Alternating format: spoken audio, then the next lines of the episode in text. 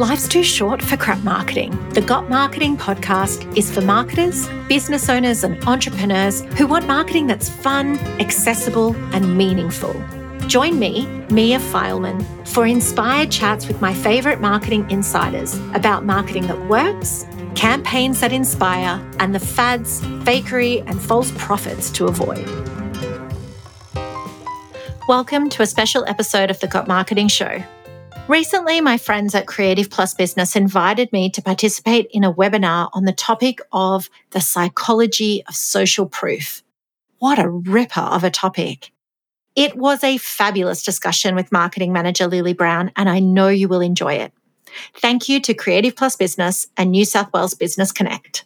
Hello, and welcome to the Psychology of Social Proof. My name is Lillie Brown. I'm a marketing manager at Creative Plus Business, and today we're diving into the world of social proof.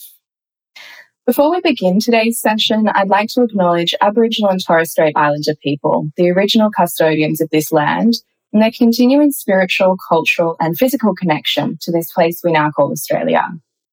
I pay my respects to elders who may be here today and those past and present. Sovereignty has never been ceded, and it always was and always will be Aboriginal land.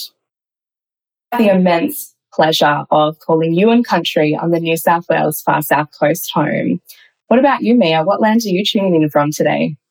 I'm proudly working from the lands of the Larrakia people in the Northern Territory. Mm, beautiful. Feel free to pop in the chat what land you're watching from today. Uh, I'm just going to run through a little bit of housekeeping. So, this webinar is going to go for one hour, so you'll be wrapped up by one o'clock and the replay is going to be available as soon as the live broadcast ends from this link. If you have any questions at all during today's conversation, we welcome all of them. Please ask us questions. You'll get so much more out of the learning experience if you do ask those questions you've got on your mind. So pop them in the ask a question box to the side and we'll get started. And finally, a big shout out to New South Wales Business Connect who have funded today's webinar. New South Wales Business Connect is a dedicated and personalised government program that provides trusted advice to help you start, run, adapt, or grow your small business. A big thank you to Business Connect for funding this webinar today. So let's get into it. Humans are inherently social creatures. Our desire for connection, community, and belonging is hardwired into us on a physiological level.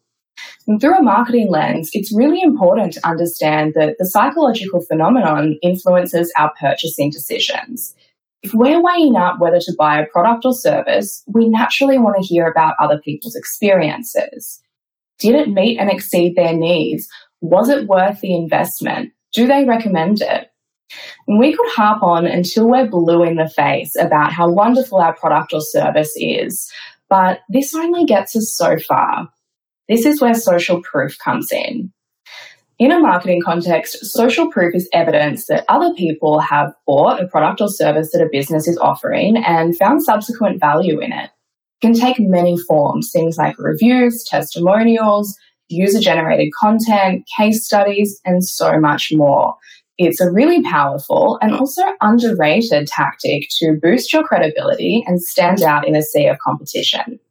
Today, we're going to be looking at how you can harness the power of social proof in your own business. And it's going to be such an exciting conversation. You might notice a familiar face here this afternoon. I am thrilled to once again be speaking with the inimitable Mia Fileman of Campaign Del Mar. Mia's marketing prowess is unmatched. I think this is her third or fourth webinar with us, and it's not going to be the last. For those of you who don't know her, Mia is a marketing strategist with over two decades of experience, and she's worked in brand management roles for global companies including L'Oreal, Bic, and Kraft before going on to manage her own marketing agency. And after her agency days, her current business, Campaign Del Mar, was born with a simple purpose to help female founders and small business owners think big and create clever marketing campaigns. When I first met Mia, what really struck me about her work is her no BS approach to the world of marketing. She completely rejects the false promises and one size fits all advice from marketing gurus and instead focuses on tactics that will actually move the needle in your business. Mia, thank you so much for making a comeback and sitting down with me again. What a treat. Thanks so much for having me. And yeah, I will happily wear the crown of crowd favorite. you got the crown, baby. it's always so good to have these discussions with you, Lillie. I feel like we scratch below the surface and we, we get down to the good stuff, not just the surface level fluff. I just I find that exhausting actually. It is exhausting and it's also pointless. Not only for people like us who are providing it, but for the people, our audiences, right? They're not getting anything of value in it. And I think what I love about the conversations and the training that we run together is that it goes into the how, mm. not just the why or the mm. what, the how. And I think so much marketing and business training is missing the how. Yeah. And so that's why we continuously do these webinars to show you the ropes of how to actually do this for yourself. Totally. Mm. Shall we get started? Can't wait. This is my favorite topic yet. Let's get into it. So, I want to begin by exploring what cognitive biases are. So, what are cognitive biases, or also known as heuristics? What are they?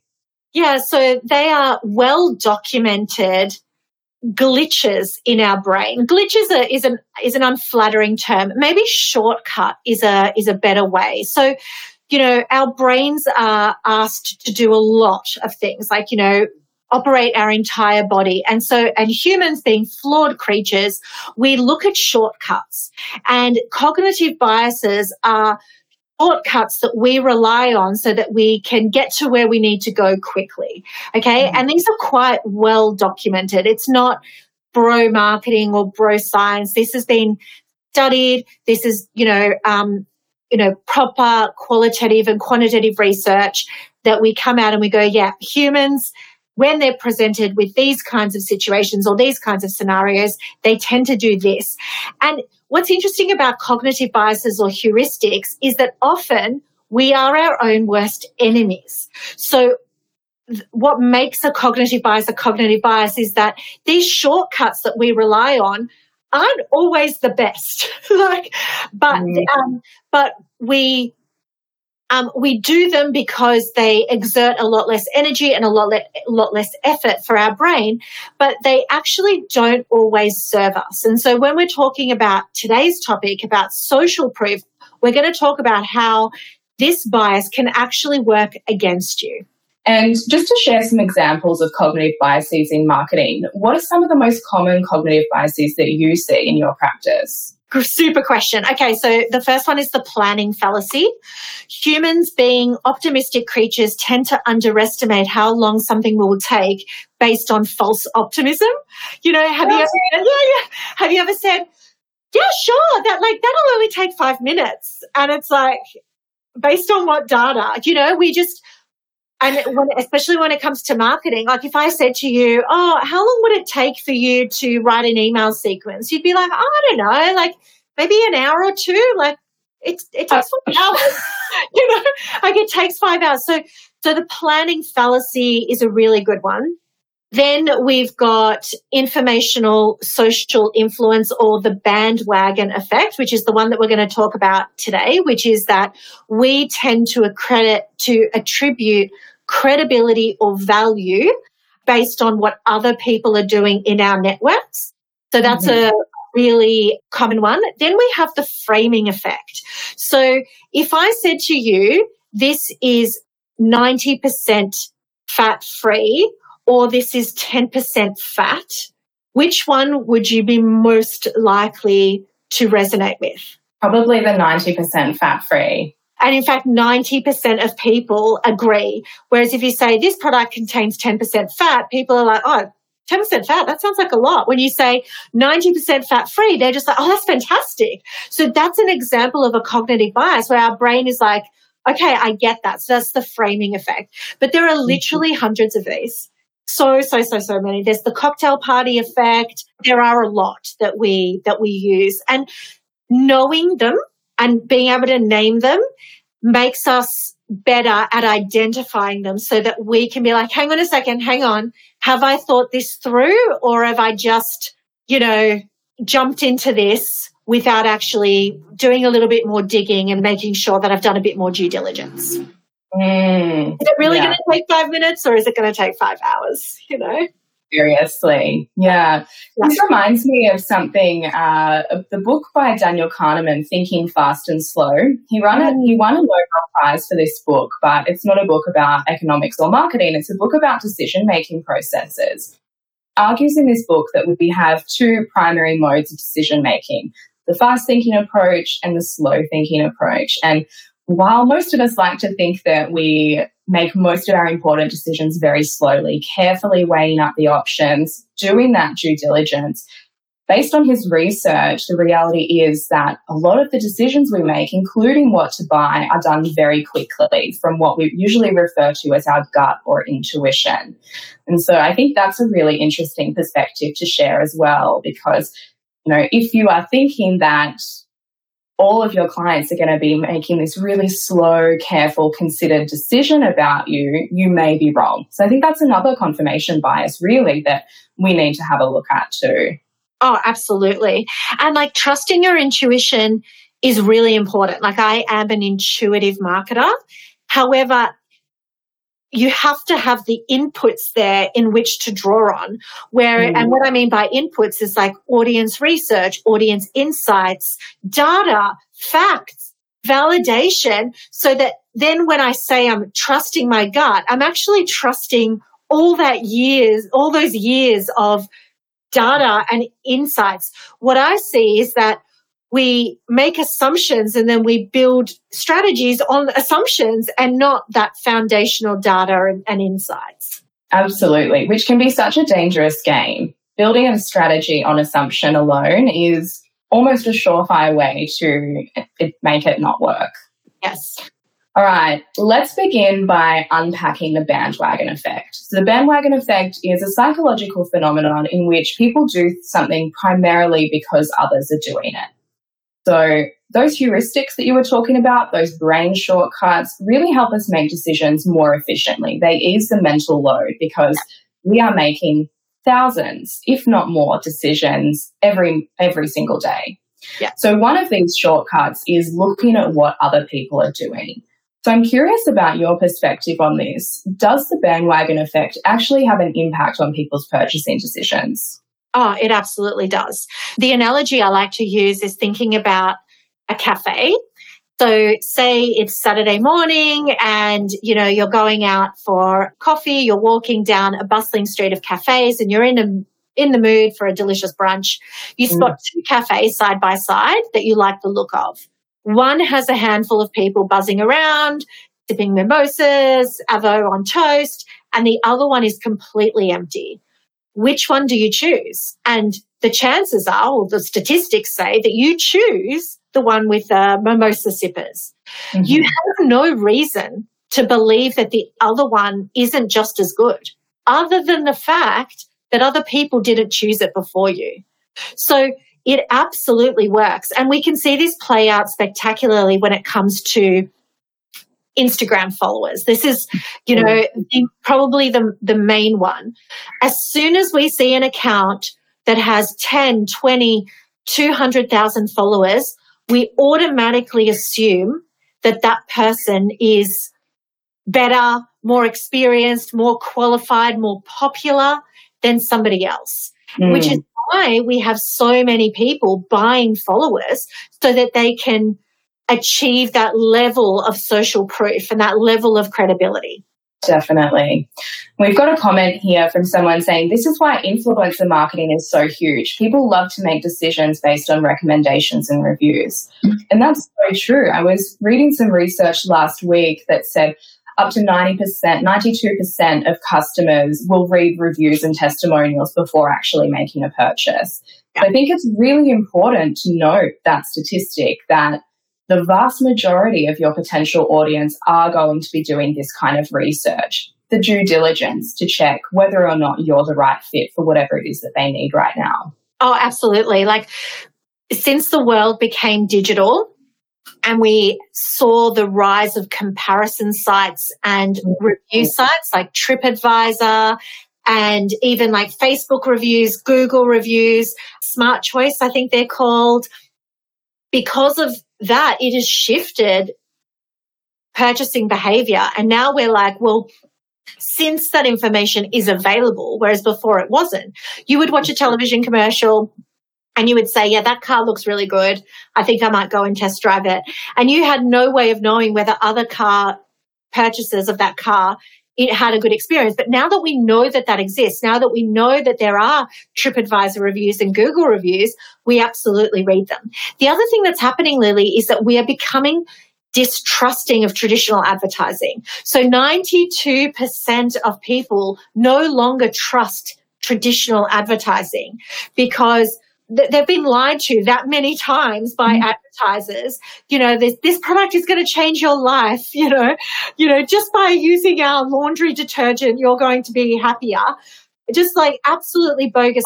Claim you know this mascara is going to make your lashes 30% longer. Like you know just absolute rubbish that advertisers have gotten away with saying for years that customers are like, okay, well, I don't trust advertising anymore. So what do I trust? And we hmm. trust mm. our friends and our family and our peers. And with social media making it so easy to access that information, then that's what we're relying upon. You know, I mean, think about your behavior in a Facebook group. If you're part of a community, someone will go in there and they will say, Hey, I'm looking for a marketing strategist. Can anyone recommend someone? That is where the search starts. It's like, let's start with recommendations. Let's start with reviews before we even consider like that's that's how we come up with our consideration set. Absolutely. So, what is social proof in your in your perspective? What is it and why is it so important? Social proof is just a signal. It is mm-hmm. a signal that somebody before you or a group of people before you have made this choice and that as a result, this choice is popular.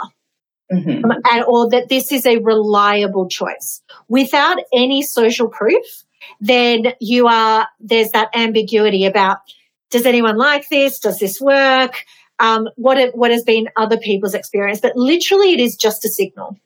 And what types of forms can social proof take? I think we've spoken about reviews and testimonials. What are some of the other options? You've got things like number of followers. You've got, you know, social proof meters on websites. I'm not a huge fan, fan of them, but um, when you log on to some websites, you can see a little widget that has been applied to the website that would say, Mia has just downloaded 10 tips for smarter marketing and Lillie mm-hmm. has just purchased Nail Your Email Marketing Strategy so that you can see that it's just rotating through past purchases or past actions, but it, it feels like it's happening in real time.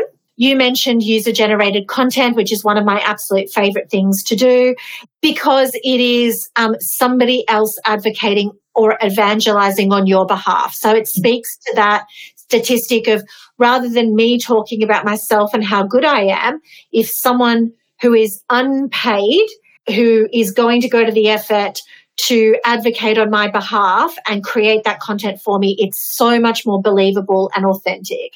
And mm. the brand that does this, I think, better than anybody else is Mecca, the, the beauty brand.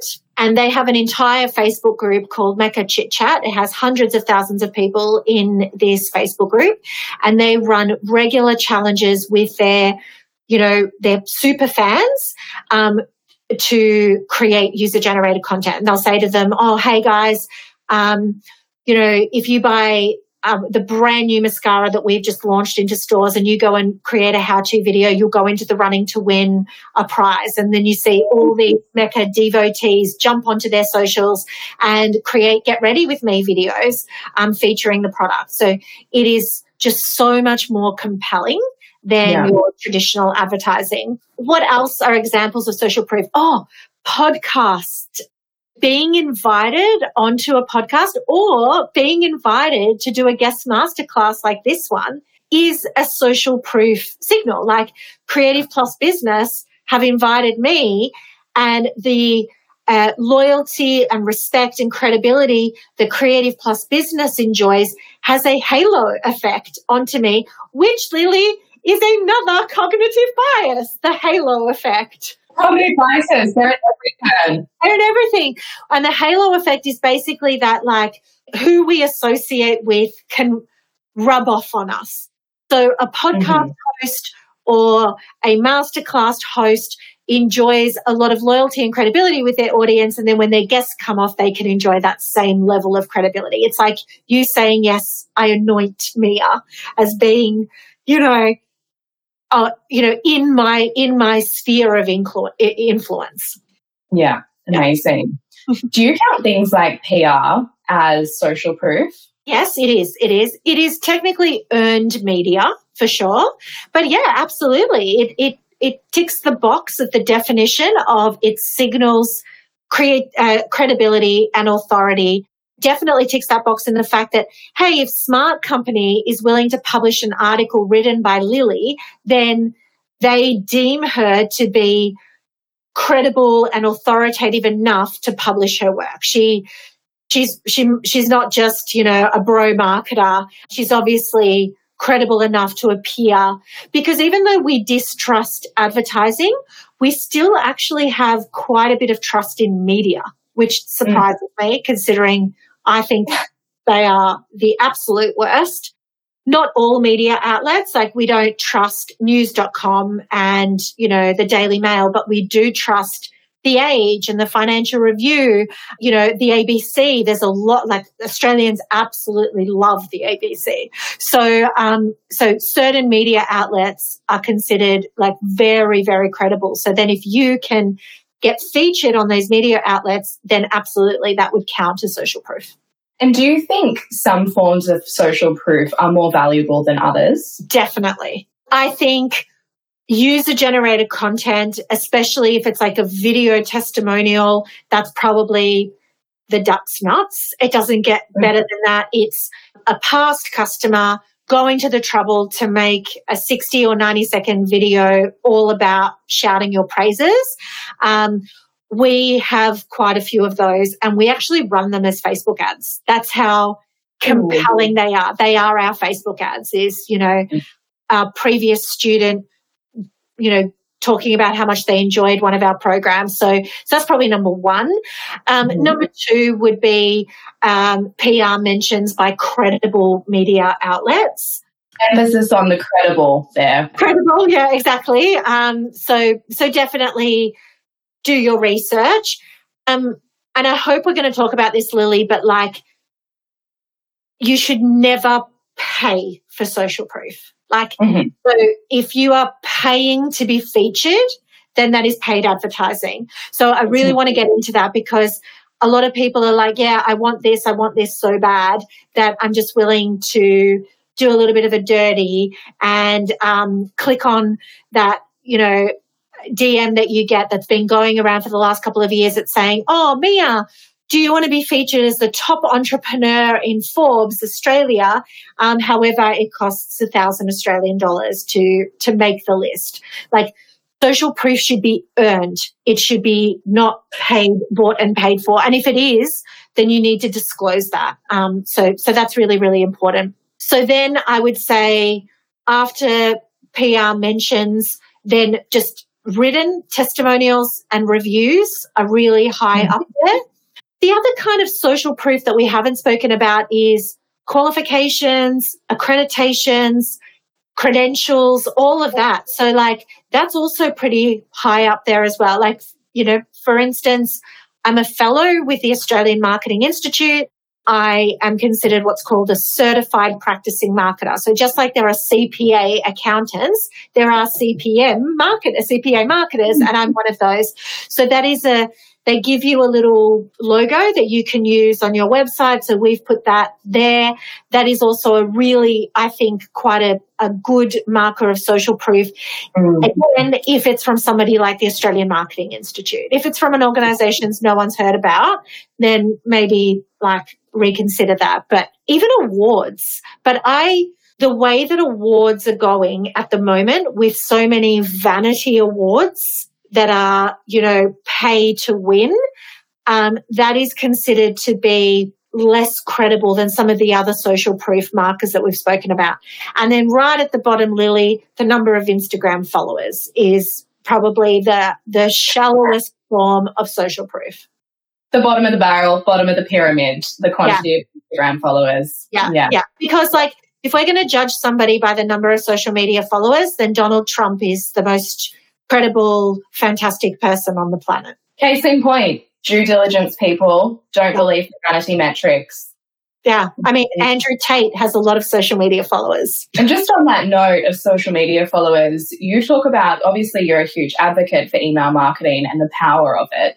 And something you talk about quite often is that one email subscriber is equivalent to 100 social media followers. Can you give us a little explainer on why that is? Or who wants to do some marketing maths? Oh, you can. cool. All right. So according to the latest Instagram report from HubSpot and Mention, so two very, very credible organizations, the average reach of a post on Instagram is 1.42%. So if you've got a thousand followers and you just post organically, 1.42% of them on average are going to see that post. The average open rate of an email for all industries, professional services, but also product based and e-commerce sits at 20%. Okay. Mm-hmm. So then imagine we have 2000 Instagram followers based on 1.42% of them seeing your post, 40 people are going to see your post. Mm-hmm. Imagine you have 2,000 email subscribers with an average open rate of 20%. 242 people are going to open your email. So more people are just going to be able to see it. And if people can see it, then they can consider it. But if they don't even see it, then there's no opportunity to purchase from you. So it's yeah. a really, it's a really simple equation in just, just the way that these metrics work. I would take the 242 people opening my email versus the 40 people seeing my post. Hands down, hands down. And I think another element of this is that people who are on your mailing list are there because they want to be right? I think people are increasingly protective of their precious inbox. We know how many emails we receive per day. And so if somebody has handed over their email address, they do actually want to hear from you. Whereas a lot of the time, people on Instagram, for example, just love soaking up the free content. So I think that's a really important element of that equation too. Not all channels are created equal. And we don't talk about this enough that like social media being a borrowed platform, being an environment that is just full of distractions and shiny objects, you know, it's important. And like it's so important because it's especially for the top of funnel. But mm. getting people off social media and onto your email list deepens the relationship with that person. It automatically feels very different. You know, um, like I don't consider a social media follower a lead Whereas I consider an email subscriber a lead, you know, um, we can have a one to one discussion. I've got their first name, I've got their last name, I've got their email, I've got their email signature, I've got their business name. Like all of a sudden, we are deepening this relationship. So, um, even if it wasn't for open rates and reach, there is just something so much more elevated about moving the conversation off social media and onto your email list, which is an owned channel. It's a brand controlled channel. I can post whatever links wherever I want. I can send as many emails as I want. I don't have character limits. I don't have to work within the confines of social media platforms. I don't compete with algorithms. So mm. it makes it very, very different from a marketing perspective in terms of what levers you're able to pull. Absolutely. We've got a question here from Tanya saying, So, do you think that means focus less on social media posts and more on EDMs? 100% yes. 100% yes. This is an easy one. This is one of those ones where it's like, you know, most times you ask a marketing strategist a question and she'll say, Oh, it depends. This does not depend the best way to use social media is to drive people to your email list. But the best way that I, I think to explain this to smaller brands is I want you to start from the point of purchase and move backwards. Okay. So the, the purchase is going to be made on an owned channel, your website and your emails. Um, and so start there because that's where you are the closest to the purchase. Make sure you optimize that. Make sure you're really proud of your website and of your emails and you're consistent and you've given that 110% there before we move down the customer journey. And since social media is predominantly a top of funnel platform, it helps you build your audience so that you know they can start the customer journey social media to me is the last marketing priority for me mm. i will focus on everything and then i literally write my social media posts 15 minutes before i post them so um, yeah. and because i know that if i can get them off social media onto my email list i've got them Absolutely. And that's the hard legwork. So we've got a follow up here from Tanya saying, I get so stressed about doing social media posts. Some of the marketing courses I've done before say you need to be posting every day on socials. And Mia, you and I are very aligned on this view of really warning people against this over reliance on social media for myriad reasons. But I think looking at that marketing equation that you shared with us a little earlier, it's a no brainer to invest more time into your email marketing and other tactics things that are actually going to move the needle in your business because maybe having 40 people view your latest social media post isn't generally the highest return on investment. Absolutely. And um, I take a lot of issue with this advice that you should be posting on social media every day because it's not sustainable. And also, the algorithm has changed so much. A few years ago, posting every day was a great strategy to build your account and get on the explore page. But nowadays it's not. So we're seeing the half life of posts extended for two, sometimes three days, depending on your audience. So if you're posting every day, people aren't going to be seeing it. And you could be getting more bang for your buck out of content that you've already shared. Correct. I want to pick up on that because I've got a really great example repetition and consistency in marketing are everything. Like, I don't think marketing is that hard, but that's easy for me to say because I've been doing it for 20 years. But literally, repetition and consistency. So, advice that is so hard to follow because it doesn't allow you to be consistent mm. is bad advice because you're you're just not going to be able to post every single day like that is i mean unless tanya has a full-time social media coordinator working for her business which like 1% of small businesses will have. So I just take a real issue with that. I also mm-hmm. just want to illustrate this as a cautionary tale. We outsource our Facebook and Instagram paid advertising and uh, to an agency and they recently lost their Instagram account. It was shut down. They just got a, um, a message one day from Facebook saying that they had broken some sort of rule from Meta and for three weeks and she's an agency um, that literally her entire business is running Facebook ads for three weeks. She uh, didn't have access to her Instagram account. And she's also running ads for other brands. So imagine how bad that this looks for her.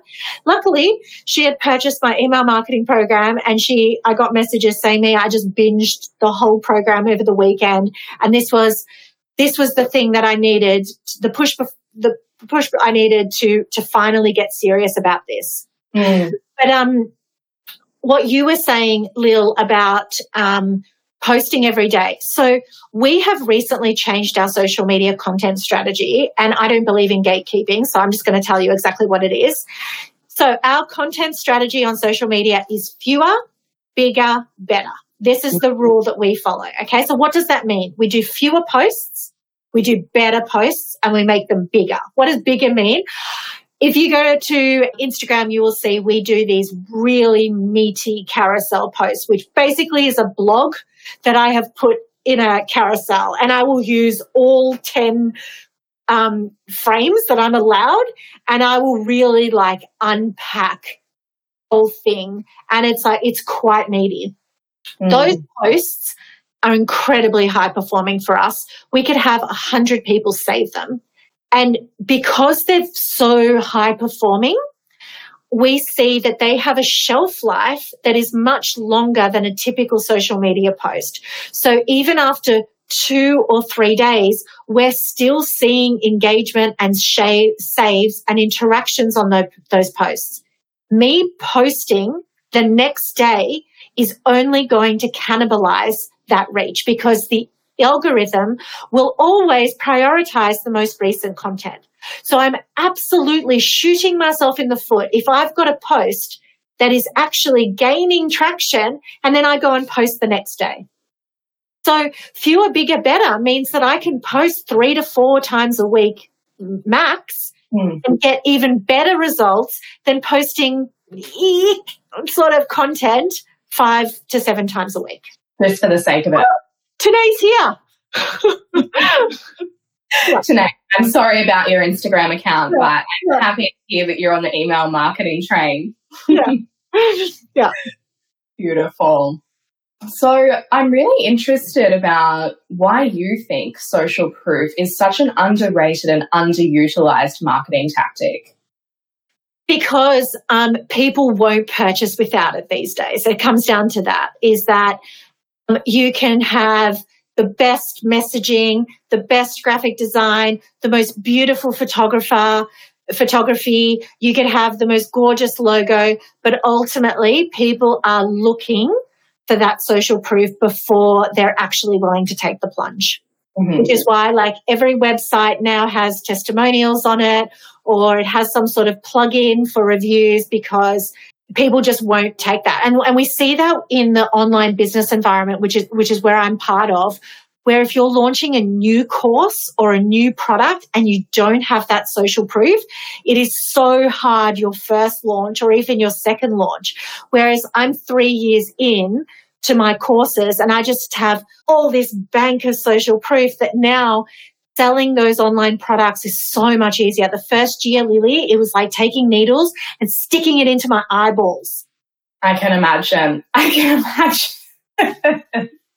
you know, because it, it's just it's the cost of doing business. Yeah, yeah, absolutely. I completely agree with that.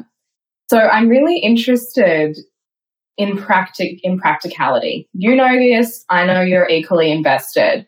So in practical terms, how do people actually collate social proof?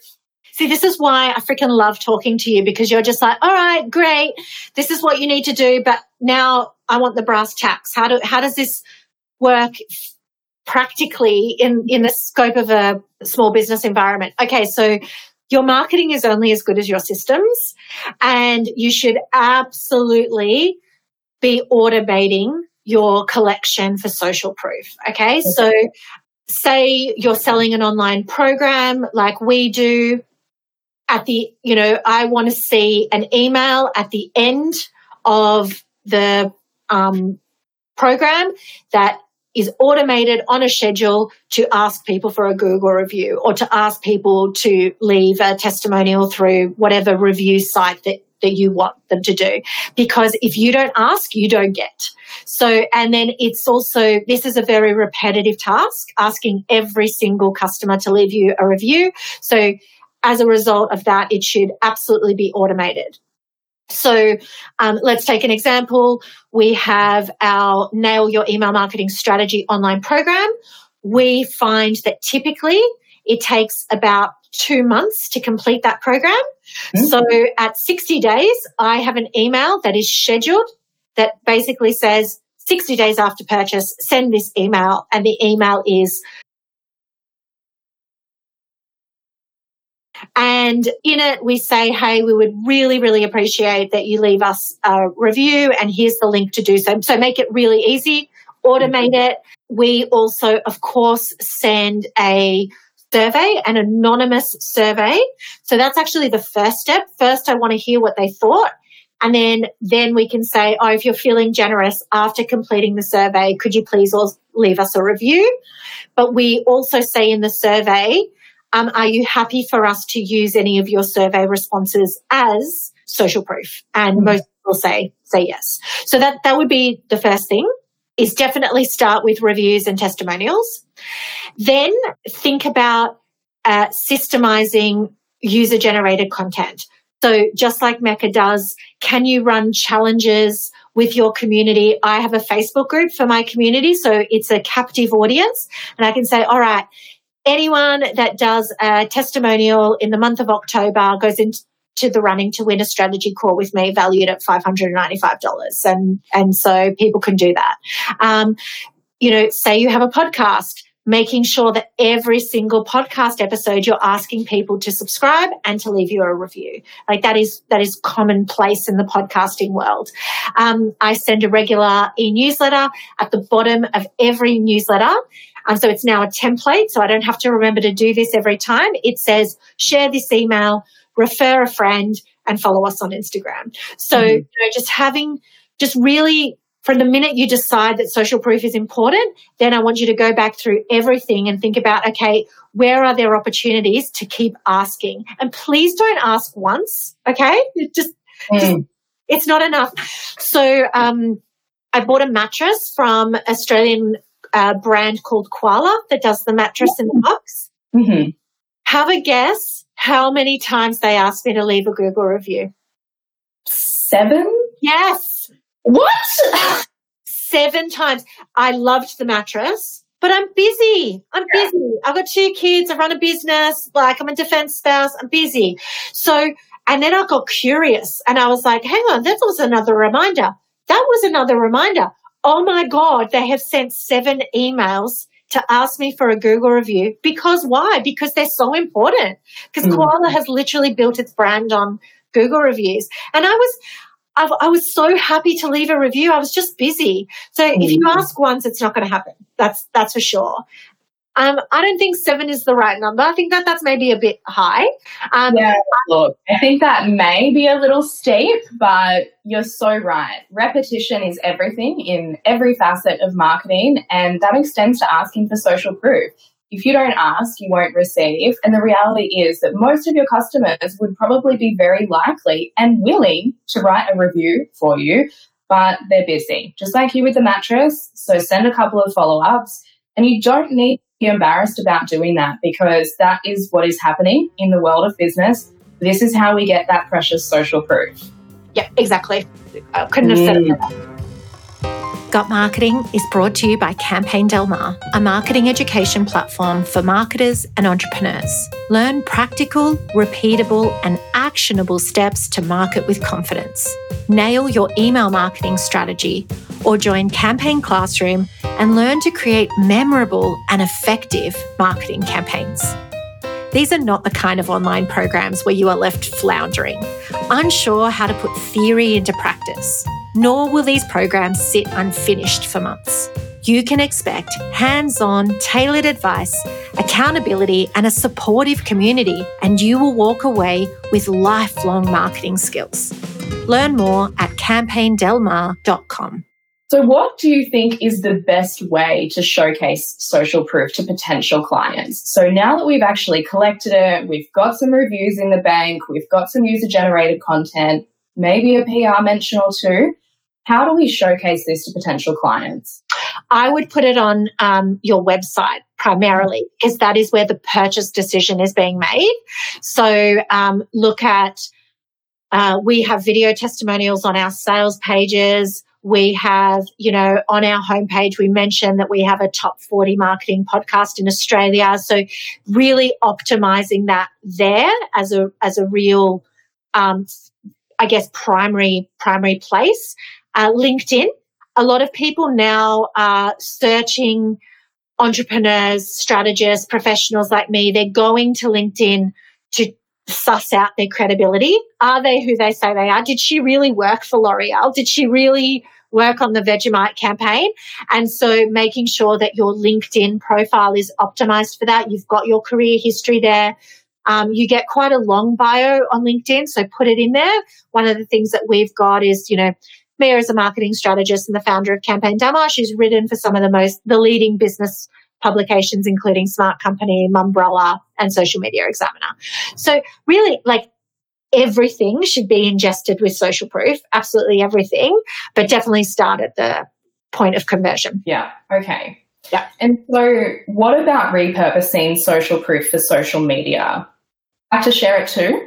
Absolutely. Like, you know, definitely share testimonials as posts, as stories.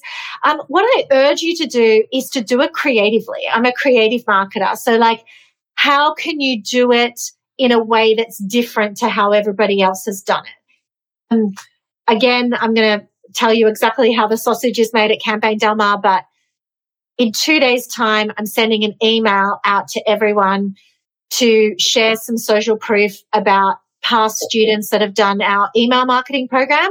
And instead of like doing really pretty Canva testimonials with the person's face and like their name and it all is on brand colors. I've literally taken screenshots mm-hmm. and some of them are like really messy and scrappy.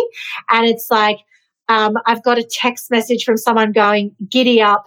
These are my email marketing results. Thought you might like these bad boys or something like that. And um, it, it looks hodgepodge and that's the whole email is just this hodgepodge of screenshots. But I feel like no one else is doing that. And it's like it's even more authentic because you can tell that I didn't fake these testimonials. No one, who else, who's got the time to sit there and go, giddy up? you know, like, you know, you can't fake this shit. And, and, yeah. And that's the thing, Lillie, that we haven't really spoken about yet is just the lengths that people are going to these days to fake it. Mm, okay, let's talk about that. Oh, it just drives me crazy. Absolutely mm. drives me up the wall. From buying followers to um, either completely inventing testimonials or rewriting them or writing them on behalf of a customer and then sending it to someone and saying, Oh, hey, are you happy for me to share this?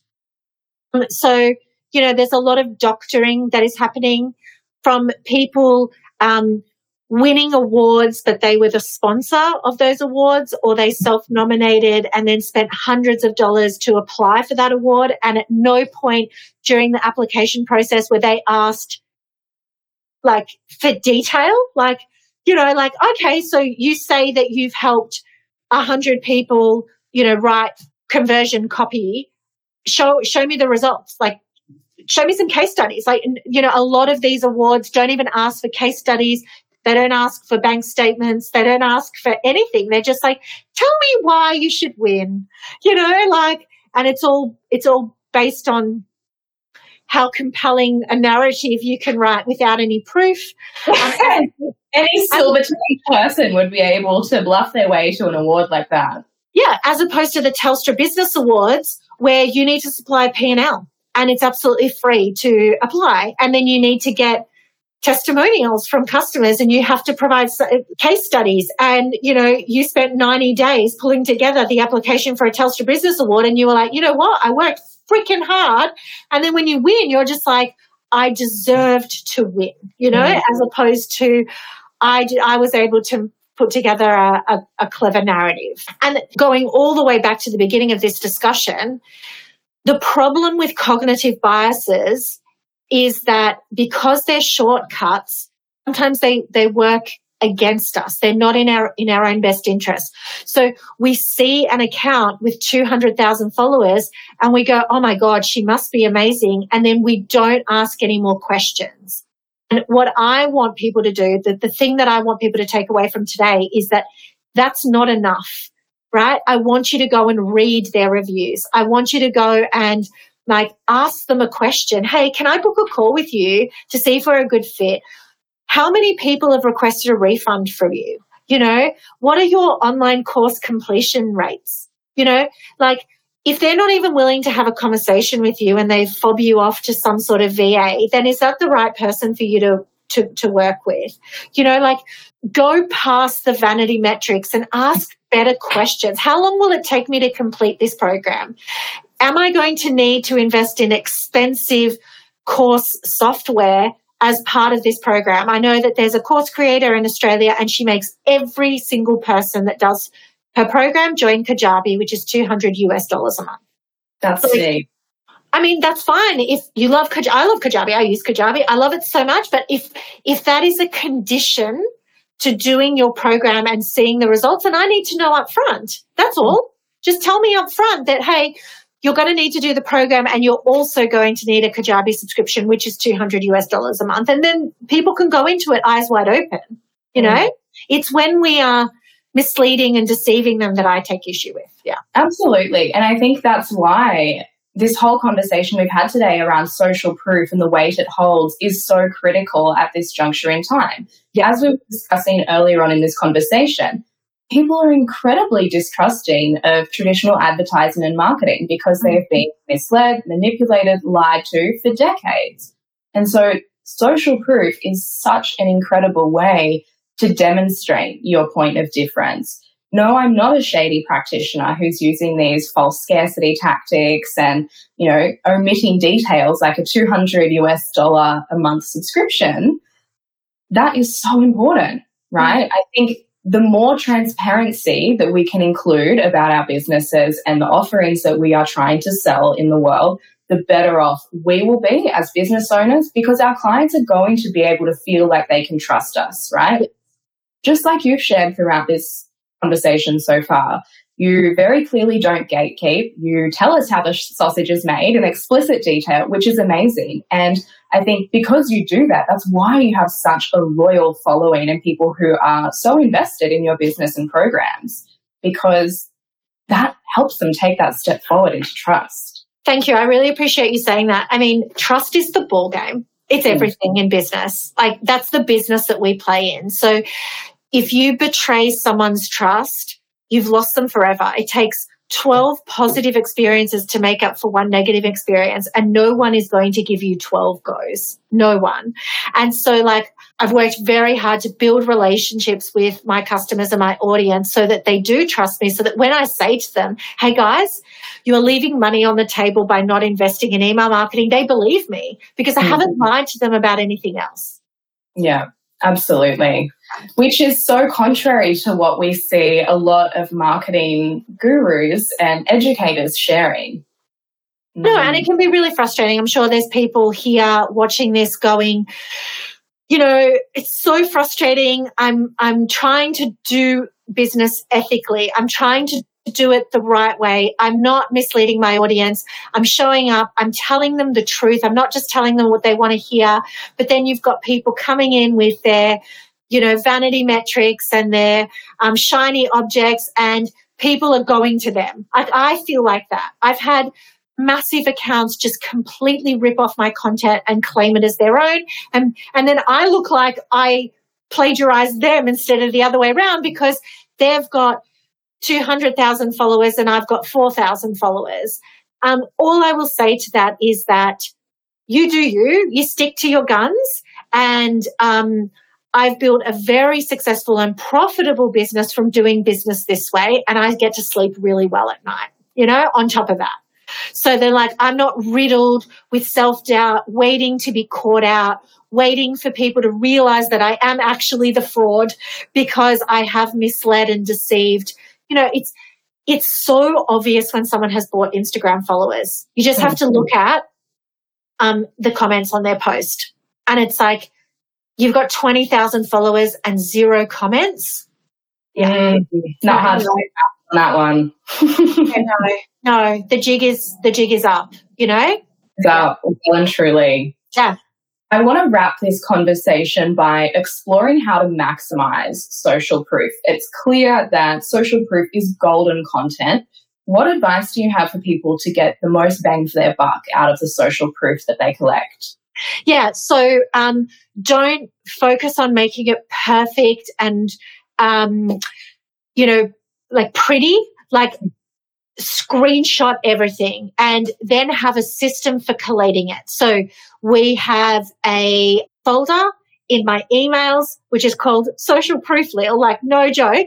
And then if I get an email from someone going, you know, I've just been working through the content. It's so good. Screenshot that baby straight in the folder. Then we have a Google Drive folder that, you know, if it comes through another way, um, like if I need to screenshot something in a DM, it goes straight in there. So we're just collating it because, mm-hmm. you know, if we don't collate it, we'll never use it. The scrappier, the better. Making sure that we're systemizing the request for social proof always, you know, it should just be part of your standard operating procedures the minute you finish a project with someone, the very next thing is, especially if you finish that project on a high um, and you've just delivered this amazing piece of work to a client, a new website, a new logo, a new piece of graphic design. Hey, this would be a really great time if you could leave me a review. Make it so easy for them to do it. Like literally click this link and write a review. Like don't make them go hunting for it. Don't say, oh, if you don't mind going to my Facebook page and leaving a review, and then people are like, hang on, what's your handle? Like yeah. just make it so easy for them to do it and then just reuse every square inch of your social proof. I don't care if you got it two years ago, two days ago, you can reuse it. Absolutely.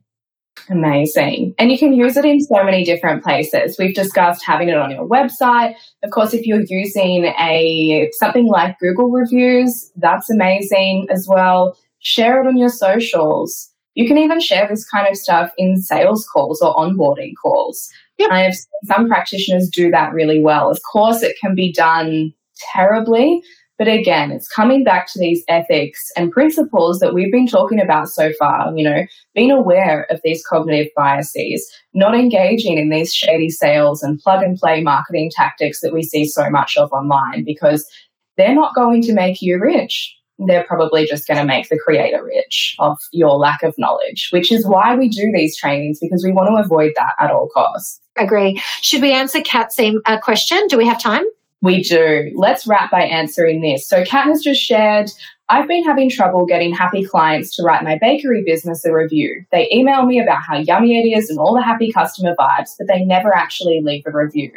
I ask a few times prior and after with a review link, but sadly, after they've got the order, they don't follow through. Any advice on what I'm doing wrong? You're not doing anything wrong, definitely. And this is really common. I guess we haven't spoken about that, that like getting reviews is hard because it's work. But mm-hmm. the fact that they're emailing you, you that is the review just screenshot that in terms of using the customer's name you can only i would just use their first name without um, approval to use their full name so i would just say lily or sarah um, and just say you know this is what she did um, if you really need, if you really are finding that, because specifically Google reviews also helps with your Google ranking, your search engine optimization. So that's a big thing. So if you want to like do a little bit of a mini campaign to specifically get Google reviews, you may need to look at an incentive. So um, can they go into the running to win uh, a free you know, hamper of bread. Um, a local yoga studio here in Darwin has said every person that leaves us an honest Google review, you can't ask for a positive one because that's disingenuous. But as long as you leave us a positive review, you get a free class to yoga, which is valued at $24. And it's mm-hmm. like, absolutely. So, and then it's easy because the studio owner can go onto Google and say, oh, Mia's left a review. Next time I go into the studio, here is your free class pass. So mm. think about incentives to to get that um, system going. The other thing I didn't mention, I just quickly, sorry, I know we can we can talk for hours, Lillie, is that the more you share user generated content and social proof, the more likely your customers are to give it to you. And this mm. goes back to another cognitive bias because they're just like, oh, but you know, I'll, I'll give her a review, but like she might not even use it. She might not even share it. So the more you actually share that, the more you're telling your audience, if you give me a review, I will share it. And then they're like, great, I'll go to the effort to do that. So we need to we need to lead from the front here. We need to lead by example. And you're like, oh, Mia just shared Lillie's video testimonial. I wonder if Mia would like me to leave a video testimonial. Of course she would. So that's a really great way of encouraging more user generated content. Mm, absolutely. Incentivize from many angles. Freebies are great. Also, sharing your existing social proof, like you said. There are a couple of different ways to attack it. I hope this has been helpful. Thank you so much, Mia. Today has been a treat, as always. And yeah, we could continue chatting for hours and hours, I know. Thank you so much for having me and for the fabulous questions. If anyone has any follow up questions, I'm super friendly. You can reach out and we can take it offline. Perfect. Thank you so much for being here, everyone. I hope this has been helpful to give you a bit of a better understanding about some of the psychology behind marketing and how to elevate your marketing practice. Thank you for being here. Enjoy the rest of your day, and we'll see you soon. Bye. Thank you. You listened right up until the end. So why not hit that subscribe button and keep the good marketing rolling? Podcast reviews are like warm hugs, and they're also the best way to support a small business. You can connect with me, Mia Fileman, on Instagram or LinkedIn, and feel free to send me a message. I'm super friendly.